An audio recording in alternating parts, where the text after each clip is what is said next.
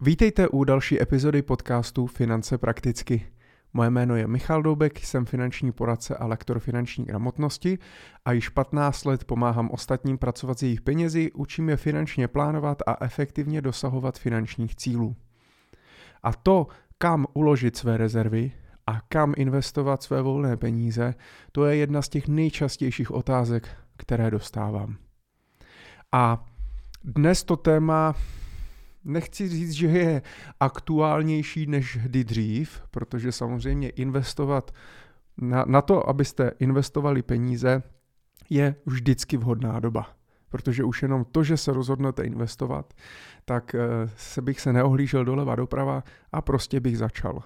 Na druhou stranu, eh, s ohledem na to, co s těmi penězi já mám v plánu, s ohledem na to, jaké jsou úrokové sazby, jak je na tom ekonomika, jaký je výhled do budoucna, můžu se zkusit trošku uh, zařídit a vymyslet tu strategii tak, aby byla co nejefektivnější. A my jsme s kolegou Jirkou Cimplem, se kterým každý měsíc, vždy první pondělí v měsíci vysíláme živě na eh, mém YouTube kanále takzvanou Money Talk Show, kde právě probíráme peníze a život, tak jsme řešili uh, výši úrokových sazeb u České národní banky a to, že pravděpodobně nás v příštím roce bude čekat nějaký pozvolný pokles úrokových sazeb. To, co jsou úrokové sazby, co znamená ta dvoutýdenní reposazba, to, že si 7%, kam uložit hotovost, jak s ním pracovat, to už jsem eh, v předchozích epizodách eh, nahrával, takže když tak si puste pár epizod dozadu a tam se o tom můžete dozvědět. A pro nás je důležitý to podívat se, jaký to bude mít efekt a jaký to bude mít vliv a jak bychom nad tím měli přemýšlet, pokud nás právě čeká pokles hlavních úrokových sazeb v ekonomice. Česká národní banka tou hlavní úrokovou sazbou vlastně určuje podstatě množství peněz v ekonomice, to, jak moc banky půjčují, to, jak moc my jako středatelé ukládáme raději v bance peníze, než aby jsme si třeba půjčovali. A je to logický, pokud jsou vysoké úroky na spořících účtech pro nás, tak eh, často eh, odložíme radši spotřebu, radši spoříme, radši než aby jsme si půjčili za draho, tak uh, si nepůjčujeme a radši si spoříme nebo, nebo investujeme, odkládáme peníze.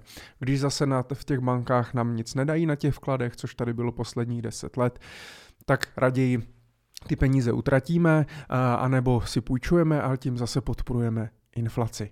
Nechci ale zabíhat moc do ekonomického okénka, pojďme se na to podívat čistě prakticky, jak nad tím přemýšlet.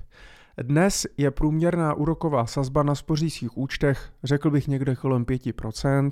Jsme schopni se dostat, eh, teďka má nějakou akci Trinity, dokonce myslím 6,28, teď si nejsem jistý, ale eh, někde kolem 5 5, 5,5, 6% je taková běžná úroková sazba. Samozřejmě liší se výši limitu, dokdy v různých bankách se mě ty peníze úročí, ale na spořících účtech budeme brát nějaký benchmark, dejme tomu uh, eh, 5,5%. Já můžu samozřejmě uložit ještě peníze na takzvané repo fondy, o kterých jsme se taky bavili. Ty mě samozřejmě logicky kopírují tu dvoutýdenní reposazbu České národní banky, která je na úrovni 7%. Od toho si odečtou poplatky a pro mě, pro investora, zbyde cílový výnos zhruba 6,5% před zdaněním. Mimochodem, ty, ta průměrná úroková sazba na spořících, úč, na spořících účtech 5,5% je také před zdaněním. A toto je uh, určitý rozptyl, který já jsem dneska schopen dostat na hotovosti. Vedle toho já můžu mít třeba nějaké terminované vklady, které podle toho, na jak dlouho si je fixuju, tak eh, můžu mít tu úrokovou sazbu někdy na úrovni od úrovně, já nevím, třeba 7-6%, eh, až možná třeba na úrovni 3% v opravdu dlouhých termínovaných vkladech. A banky samozřejmě očekávají ten pokles úrokových sazeb, takže eh, dneska nedostanete například na pětiletý nebo desetiletý termínovaný vklad, nedostanete 6 nebo 7%. Jim se to nevyplatí, nebo už tam nebudou mít prostor pro nějakou marži. Nicméně eh, třeba na dvouletý, dvouletý termínovaný vklad si myslím, že jsme schopni dostat celkem jako zajímavou sazbu. A ty termínované vklady mají obrovskou výhodu oproti spořícím účtům, že si právě zafixuju tu vysokou nebo vyšší úrokovou sazbu a banka mě ji garantuje po celou dobu toho smluvního vztahu. Zatímco na spořících účtech ve chvíli, kdy centrální banka začne snižovat úrokové sazby, tak banky Někteří říkají, že okamžitě, já si myslím, že to bude chvíličku trvat, můžou, můžou tam hrát roli právě nějaký akce, uh, může tam být to, že banky dál budou úročit třeba vysokou úrokovou sazbou, ale opravdu jenom třeba sníží ještě ty limity třeba jenom do 100 tisíc korun a, a tak dále, aby motivovali ty lidi uh, další peníze investovat a nemít je na spořících účtech. Nicméně klasické vkladové účty, klasické repofondy, Eh, tak půjdou s tou hlavní úrokovou sazbou dolů. U termínovaného vkladu já jsem schopný si tu úrokovou sazbu zafixovat na nějaké období. Má to ale jednu obrovskou nevýhodu, ten termínovaný vklad e, nejde vybrat, anebo pokud půjde, tak je tam nějaká sankce za předčasný výběr. A to vždycky musíte zanalizovat, jestli se vám to vyplatí nebo nevyplatí. Pokud ale víte, že část těch peněz třeba nebudete potřebovat a chcete mít tu jistotu, určitě je to mnohem lepší varianta, než ty peníze držet například na těch spořících účtech. Když se půjdeme podívat dál, kromě těch vkladových klasických depozitních účtů, tak Dneska třeba, když vezmu eh, státní, státní dluhopisy, schválně se eh, podíváme, jaký je eh, výnos eh, státních dluhopisů, když se tady podívám na kurzy.cz, tak když se podívám na vývoj úrokové sazby desetiletých dluhopisů, tak jsme zhruba na nějakých tady meziročně 4,71. Já si to ještě tady ověřím. Abych vám neříkal úplný, abych vám neříkal úplný hlouposti. Czech Republic desetileté dluhopisy 4%. Pokud vezmu pětileté dluhopisy, tak ty budou na úrovni zhruba taky 4%. To znamená, já si dneska na uh, pětiletých dluhopisech můžu získat výnos zhruba někde kolem 4%. A tak někdo z vás může samozřejmě, nebo většina investorů si řekne, proč já bych měl investovat do dluhopisů, které mě nesou třeba 4 až 5% když mě to stejné ponese eh, ten spořící účet. Ten rozdíl je hlavně v tom, jaký bude ten vývoj do budoucna.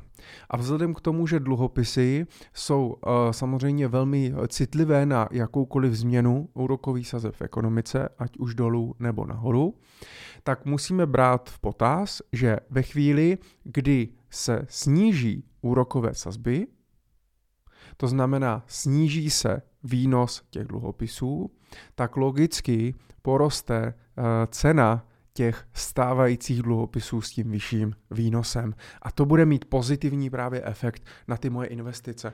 Proto eh, jste mohli, nebo můžete možná číst v médiích, že nastává opět po x letech doba dluhopisových fondů a na ten horizont třeba 3 až 5 let, tak si díky tomu, eh, pokud do toho vstoupíte nyní, můžete eh, zafixovat poměrně celkem hezký výnos. Záleží, jestli budete investovat do státních dluhopisů nebo korporátních korporátních dluhopisů, ale můžete si zafixovat ten výnos někde na úrovni, ten potenciál, tam je někde kolem 5, 6, 7, možná i 8%, jak říkám, záleží jaký, jak, jaký fond, ale rozhodně ten výnos v následujících 3 až 5 letech bude výrazně vyšší než na vkladových účtech. A to se netýká jenom dluhopisů, ale týká se to i akcí, protože samozřejmě ve chvíli, kdy se ekonomika škrtí, právě tím, že se zvyšují úrokové sazby, tak to má většinou, povětšinou negativní vliv na akcie, na, výnos, na výnosnost těch firm, ziskovost, očekává se nějaké ekonomické krize a tak dále. Ve chvíli, kdy se ale začne zase uvolňovat a začne se podporovat v podstatě půjčování, podporovat ekono, ta ekonomika, tak na ty akcie to má pozitivní vliv. Důležité ale je, že eh, spoustu lidí čeká na hotovosti, až bude ten nejlepší okamžik k zainvestování. To blbý na tom je, že eh, ten nejlepší okamžik nikdy netrefíme a hlavně eh, ty akciové trhy v podstatě přemýšlí hodně dopředu. Ty ceny, ty očekávání, ty predikce jsou už do těch cen zahrnutý. To znamená, že pokud pak začnou klesat úrokové sazby, tak ty akcie můžou udělat rychle nějaký výnos nahoru a já už potom do toho akciového trhu, když bych to eh, vybral z toho spořícího účtu a chtěl bych to zainvestovat, tak už to, tak už to nestihnu. To znamená, že uh, začíná být začíná být taková poměrně dobrá příležitost, uh, pokud máte hodně hotovosti, tak nyní vlastně ty peníze zainvestovat. Nemůžu to samozřejmě paušalizovat, protože Eh, záleží vždycky s ohledem na vaše finanční cíle a váš finanční plán. Pokud ty peníze potřebujete za půl roku na koupi automobilu, nebo za dva roky budete plánovat rekonstruovat nemovitost, nebo si budete kupovat nějakou nemovitost, nebo děti jdou do školy, nebo vy už budete čerpat rentu a tak dále, tak eh, ty situace můžou být jiné. Spíš jsem chtěl reagovat na to, že spoustu lidí drží příliš mnoho hotovosti na spořících účtech, protože je tam dneska 5,5-6% a na něco čekají.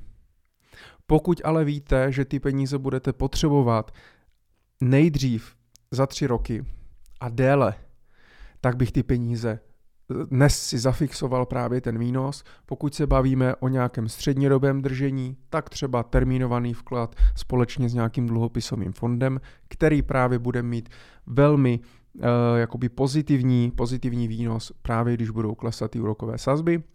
No a u těch dlouhodobých peněz, které budu potřebovat třeba za 10 let plus, tak eh, je ideální doba, ale to je vždycky, prostě zainvestovat to eh, do těch akcí, nesnažit se spekulovat a nesnažit se hledat tu nejlepší, nejlepší cestu, nejlepší období, kdy ty peníze na ten trh vložit. Vy je můžete samozřejmě rozložit postupně, takže pokud máte třeba milion korun jednorázově, nemusíte nakoupit uh, ty pozice celé najednou, můžete to rozkouskovat pokud je někdo hodně konzervativní, tak třeba do 12 měsíčních pladeb, pokud míň, tak třeba na šest tranší, někdo třeba to udělá na tři tranše po dvou měsících, a, anebo to prostě rozloží ve třech měsících na třetiny a zainvestuje to takhle celé.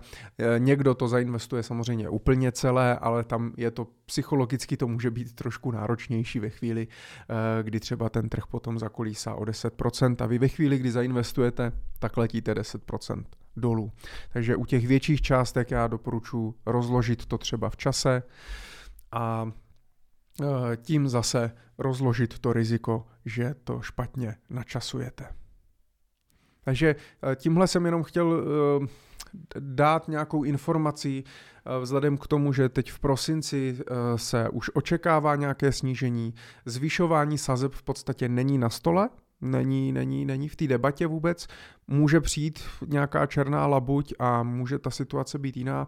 Otázka, jestli černá labuť by nespůsobila spíš rychlejší pád těch úrokových sazeb než další uh, uškrcení, tak jak jsme to viděli třeba v COVID, během covidu, kdy už jsme se uh, drásali v podstatě ke 3% a Česká národní banka skrz COVID v podstatě zatáhla ruční brzdu a vrátili jsme se zase blízko k nule.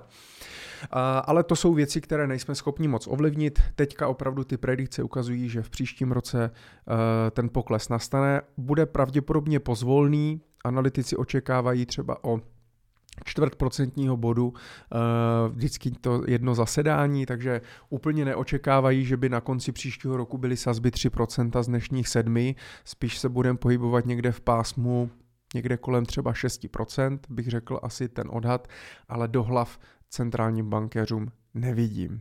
Důležité je, že pokud teď jsou, fix, uh, jsou úrokové sazby na vrcholu, je dobré si to nějakým způsobem zafixovat a k tomu jsou právě vhodné třeba ty termínované vklady, uh, dluhopisové a dluhopisové fondy, uh, které na to jsou schopni nějak reagovat.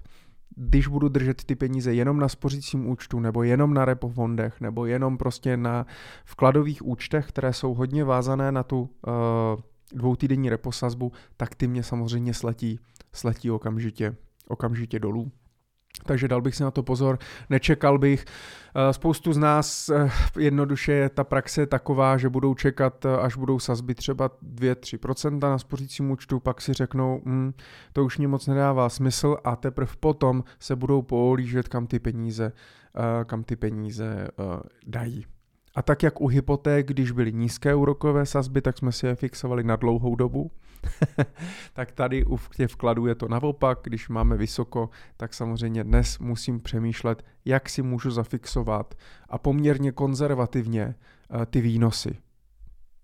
Jde taky samozřejmě o to řízení toho rizika, že já, abych získal pohodlně výnos okolo 5-6%, nemusím třeba uh, podstupovat tolik rizika a stačí mě k tomu jenom české státní dluhopisy, které považuji dneska za velmi konzervativní konzervativní investici a ani uh, v podstatě nepodstupujete měnové riziko tak, jako když byste si kupovali třeba dluhopisy Ameriky, které nesou podobný, podobný výnos. Ale pokud jste se v tom ztratili, tak nezoufejte.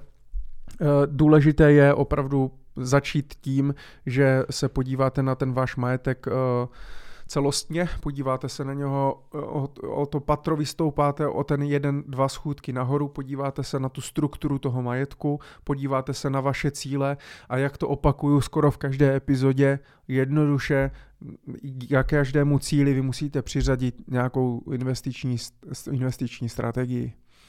A podle toho se řídit. Neřídit se úplně tím sentimentem, tou náladou toho, co píšu na Facebooku nebo tomu, co říkají nějací lidi na YouTube, ale opravdu se řídit tím, k čemu vy ty peníze budete potřebovat, kdy je budete potřebovat a jaké riziko jste ochotni podstoupit.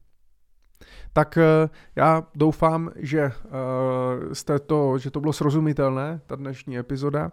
Samozřejmě investujte opatrně, vždy souladu s vaším finančním plánem a pokud si nejste jisti, vyhledejte nějakého finančního poradce, případně můžete samozřejmě napsat o konzultaci, nebo pokud hledáte někoho na dlouhodobou spolupráci, tak můžete se ozvat i mě.